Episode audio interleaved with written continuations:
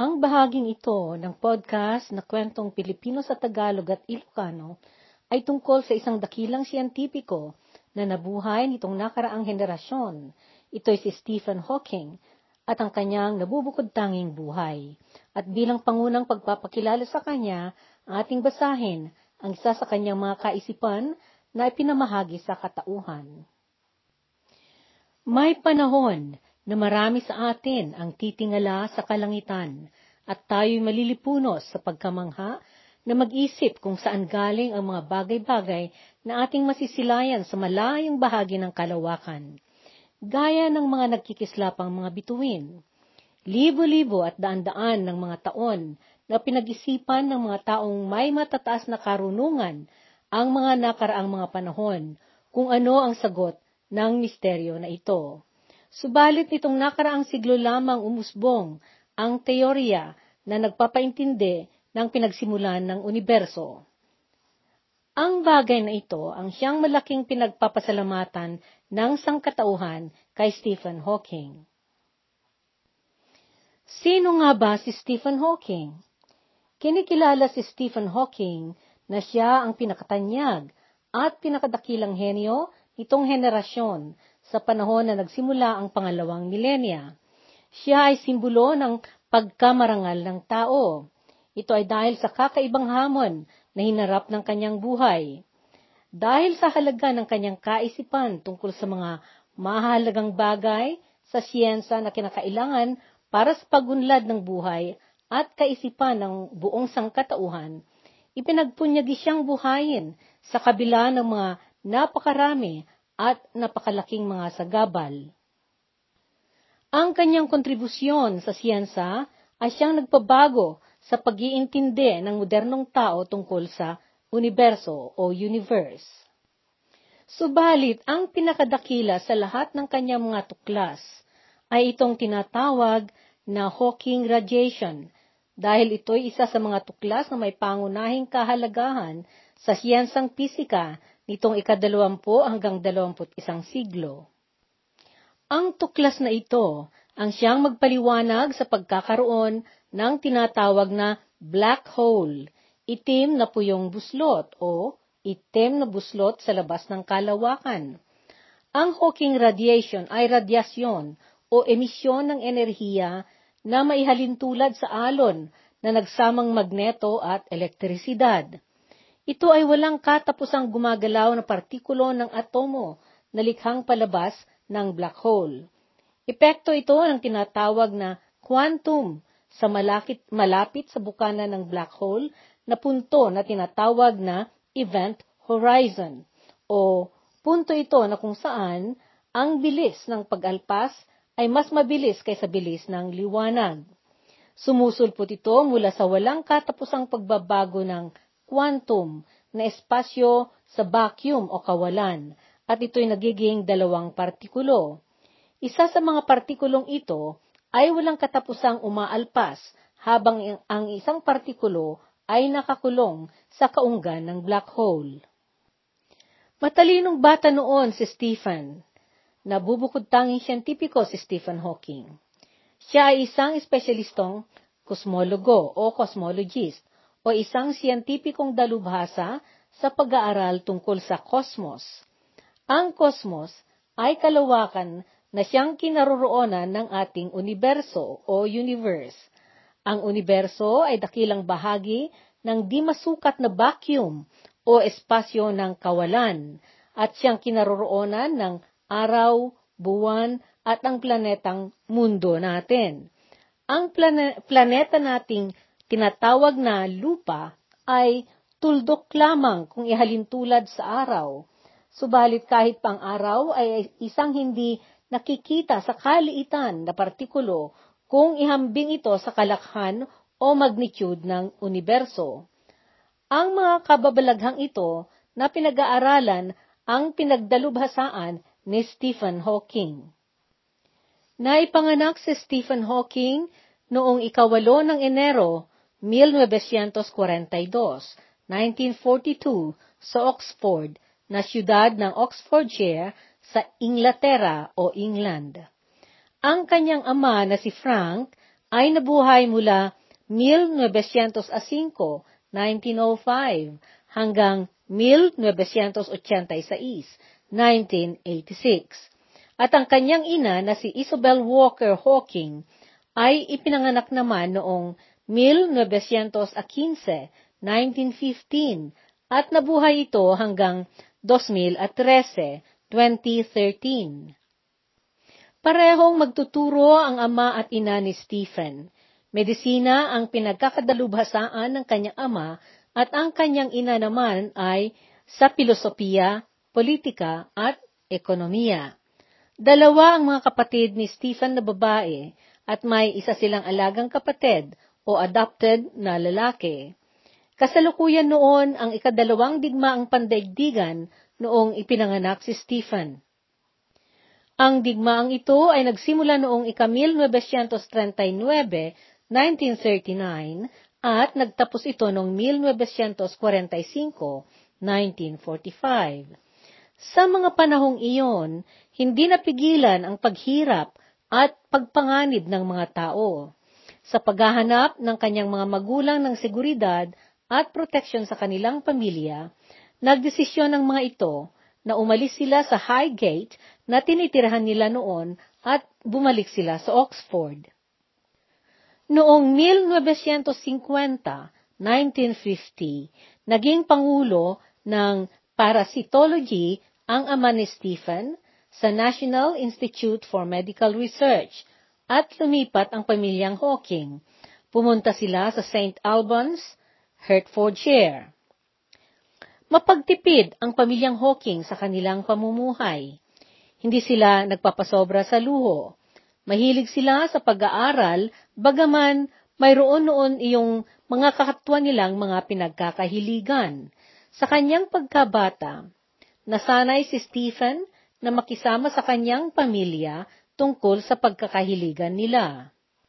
Gaya ng kanilang pag-alaga ng pukyutan sa loob ng silong na ibaba o basement ng kanilang tahanan. Naglikha pa sila ng lusis sa loob ng kanilang kamalig kung saan sila ay nagpapatubo at nag-aalaga ng mga halaman. Kapag tiyempo noon ng kainan sa gabi o hapunan, isa-isa silang tahimik at masinsinang nagbabasa ng libro habang sila ay kumakain. Sa isang tiyempo na pansamantalang na destino si Frank na ama ni Stephen sa Africa, dinala ni Isabel ang kanyang mga anak para magbakasyon ng ilang buwan sa Dea, Mallorca. Pinuntahan nilang binisita ang isang matalik na kaibigan ng kanilang pamilya, ang kamag-anakang Robert Graves. Si Robert at ang kanyang asawa na si Beryl isang manunulat at makata si Robert Graves. Nanirahan ang mag-iinang Hawking doon sa kanila. Ang bakasyon nila noon ay mula Marso hanggang Hunyo, 1951, 1951. At habang sila'y naruroon, ipinasama ni Isabel si Stephen na noon ay walong taong gulang sa anak ng mga Graves na si William, na noon ay sampung taong gulang naman. Pinaturuan sila ni Isabel ng literatura sa kamay ni William Stanley Mervyn o W.S. Mervyn, isang kakaibang makatang Amerikano si Senyor Merwin. Sa mga sumunod na taon, naging kilala ito bilang dakilang makata sa Amerika. Noong tinuturuan ni Senyor Merwin sina Stephen at William, hindi pa siya masyadong kilala noon. Sa alaala ni Stephen, sinabi niya, mas masidhi nga ang kanyang kagustuhang nagsusulat ng script ng drama para sa pista sa Edinburgh kaysa pagtuturo. Nasabi niya ito dahil karaniwan noong na pinagbabasa sila ni Merwin ng kapitulo ng Biblia araw-araw at pagkatapos nilang mabasa ang kanyang ipinabasa, pinagsusulat niya sila tungkol sa kanilang binasa. Matalas ang isip ni Stephen sa kanyang mga obserbasyon. Tinanong niya sa kanilang guro kung bakit kalimitan na pangungusap na naisula sa Biblia ay nagsisimula ng at o and sa Ingles. Nagbago na ang Ingles mula sa panahon ni Haring Jaime Ito naman ang sabi ng kanilang guro. Eh kung ganon, bakit ninyo kami pinagbabasa ng Biblia? Tinanong ni Stephen. Pumunta si Stephen kay Ginoong Graves upang magpatulong tungkol sa kanyang problema tungkol sa leksyon nila. Subalit sa mga panahong iyon, hindi naman siya maharap ni Ginoong Graves sa kanyang katanungan dahil nakatuon naman ang kanyang konsentrasyon sa librong kanyang sinusulat noon. Bago bumalik ang mag-iina sa London, natapos na napag-aralan ni Stephen ang kabuuan ng Genesis na bahagi ng Biblia. Narating pa nga ang unang bahagi ng Exodo o Exodus. Bagaman sandali lamang iyong panahon na nag-aral ito sa ilalim ni Ginoong Merwin, nakatulong ito na nagpatatag at nagpalakas kay Stephen na mag-isip ng malalim at maging mapag-usig sa kanyang obserbasyon at pag-aaral. Isang mananaliksik tungkol sa mga sakit na tropiko ang ama ni Stephen. Sinubukan, niya, sinubukan niyang kinumbinse si Stephen na medisina rin ang kanyang pag-aralan sa universidad. Subalit ang tanging interes at nais na pag-aralan ni Stephen ay ang misteryo ng mga bituin at mga kakatwang bagay sa malalayong bahagi ng kalawakan. Kapag tag-araw noon, at darating ang mga gabing mainit at maliwanag ang kalangitan, malimit na silang mag-iina ay maglatag ng higaan sa likurang bakuran ng kanilang tirahan. Doon, nagmasid sila sa mga nagkikislapang mga bituin at humanga sa makabalaghang kalawakan. Ang mga karanasang ito ang nagpasimuno sa pag-iisip at pagtatanong ni Stephen tungkol sa universo. Bakit nga ba may kalawakan? Paano nagkaroon ng kalawakan? At ano ang kahulugan at kabuluhan ng pagkakaroon nito? Ang mga pagtatakang ito ang palaisipang kanyang ninais na alamin at pinag-isipan. Bagaman matalinong bata noon si Stephen, Pangatlo siya noon mula sa pinakahuli sa klase. Mabababa ang kanyang mga grado, bagaman alam ng nakararami ang kanyang katalinuhan. Noong dumating ang eksaminasyon para sa pagpasok sa kolehiyo, pinabulaanan niya ang kanyang galing. Mahilig noon si Stephen na maglaro at maglikha ng mga palarong pinagkakatuwaan at naisasagawa sa loob ng bahay. Maglaro itong mga na isasagawa habang nakaupo at gumagamit ng mga marka, sulat, buleta, baraha at mga kahon at matitigas na papel. Mahilig din siyang mangusig at manaliksik kung paano napapagalaw ang mga bagay-bagay. Tuloy-tuloy itong nag-interes na magkalas ng mga relos, orasan, radyo at mga maliliit na mekanismo upang pag-aralan niya ang iba-ibang bahagi ng mga ito at upang alamin kung ano-ano ang pagkakagamitan ng mga maliliit na partes ng mga ito. Pagkatapos niyang pagkakalasin ang mga ito, isinagawa rin niyang kinukumpune ang mga ito para mabuo silang muli. Noong 1955, 1955, habang siya'y pumapasok noon sa St. Albans sa Hertfordshire, napapunta siya sa pagtuturo ng matematika ni Dikran Tahta. Si Dikran Tahta ang nagpalakas at lalong nagpatibay sa kagustuhan ni Stephen na mag-aral sa sekta ng matematika. At sa pamamatubay ng kanyang guro sa matematika, pinasimunuan ni Stephen ang, ang ilan sa kanyang mga magagaling ding kaklase na gumawa sila ng computer na pangresolba sa ekwasyon na matematika. Ang masidhing interes ni Stephen sa matematika ay kaugnay ng kanyang kakaibang talino. At dahil dito, nagaway, uh, nagawaran siya ng scholarship at nabigyan siya ng libreng pag-aaral sa kolehiyo ng Oxford. Dahil sa kanyang kakaibang katalinuhan, malimit siya noong tawagin ng kanyang mga kaklase ng Einstein. Si Einstein ay henyong Aleman na dahil sa nabubukod tangi niyang katangiang mag-isip, siya ay kinikilala noong pinakadakilang siyentipiko sa siyensa pisika na nabuhay sa mundo.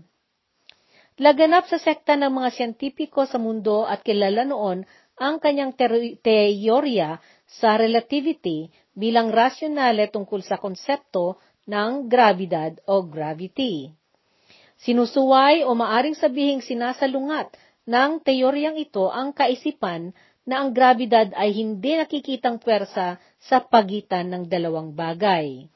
Ang kaisipan sa teorya ng grabidad ay ipinapaintindi nito na ang bilis ng pwersa ng pagkakahulog ng isang bagay na materyal ay dahil sa pagkukurba ng espasyo, kung kaya kung ang komposisyon ng nasabing bagay ay masyadong masinsin o masidsid, may mas lalo din ang pagkukurba ng vacuum ng espasyo sa paligid nito. Ninais noon ni Stephen ang kumuha ng propesyon sa matematika, subalit sa mga panahong iyon, hindi pa noon iniaalok ng kursong ito ng Oxford, kung kaya sa kanyang edad noon na 17, ipinasya ni Stephen na pag-aralan niya ang linya ng pisika o physics. Noong nasa ikalawang taon siya sa kolehiyo, Sumali ito sa asosasyon ng mga atleta na manggagaod o mananagwan o mga tagasagwan. Bago siya sumali noon sa lupon ng mga atleta, malamya at hindi sanay ang kanyang katawan sa pisikal na mga aktibidad. Hindi naman nagtagal ay ginawa siyang leader ng kanyang lupon. Maliban sa pagsagwan na kanyang pinag-interesang pasukan bilang aktibidad na pisika sa kolehiyo, Mahilig din si Stephen sa musikang klasiko. Gayun din na gustong-gusto niya noon ang mga kwentong siyensa o science fiction. Hindi naman naiiba noon sa mga karaniwang bagong mag-aaral sa kolehiyo ang gawin ni Stephen sa mga panahong iyon.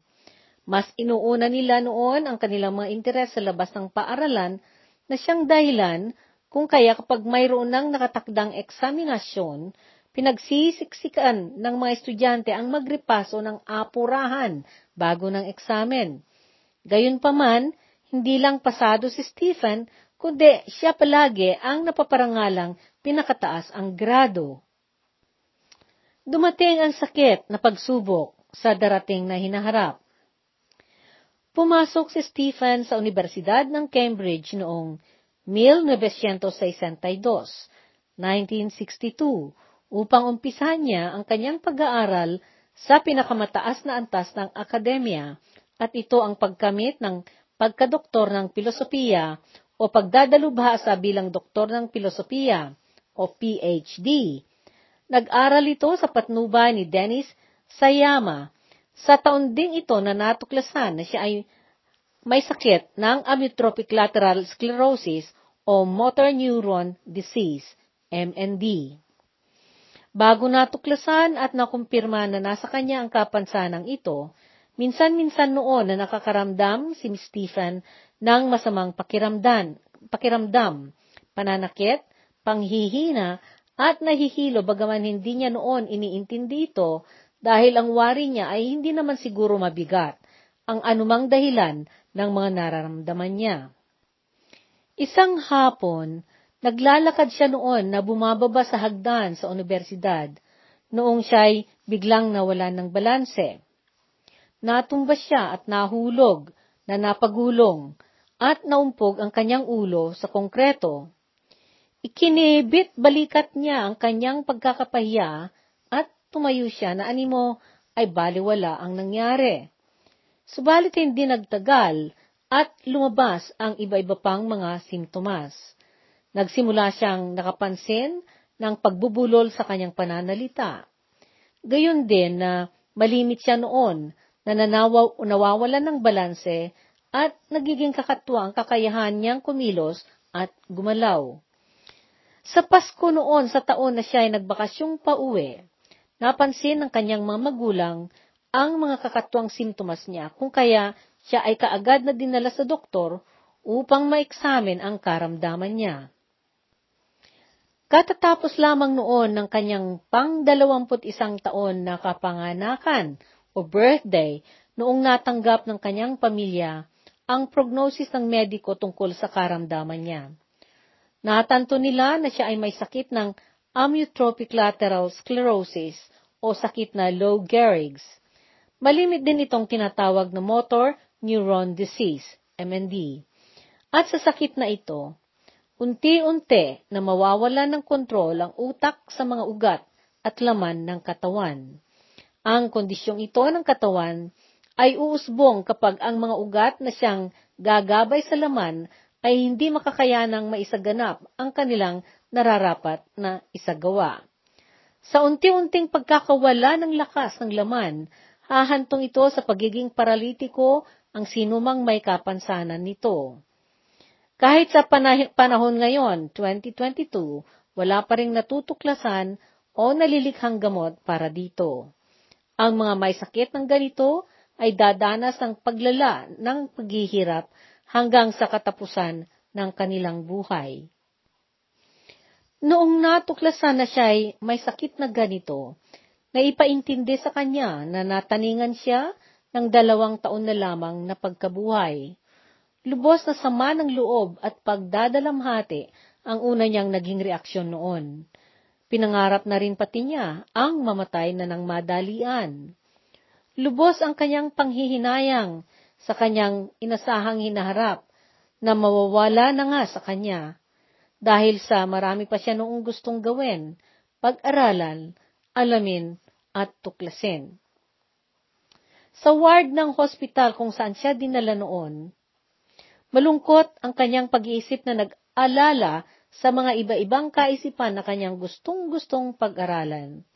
Inalala niya ang mga gustong-gusto niyang mga ipinaggagawa, ang mga karanasan niya, at gayon din ang alaala ng kanyang bagong kakilala na dalaga na nakapatibok sa puso niya. Siya si Jane Wild.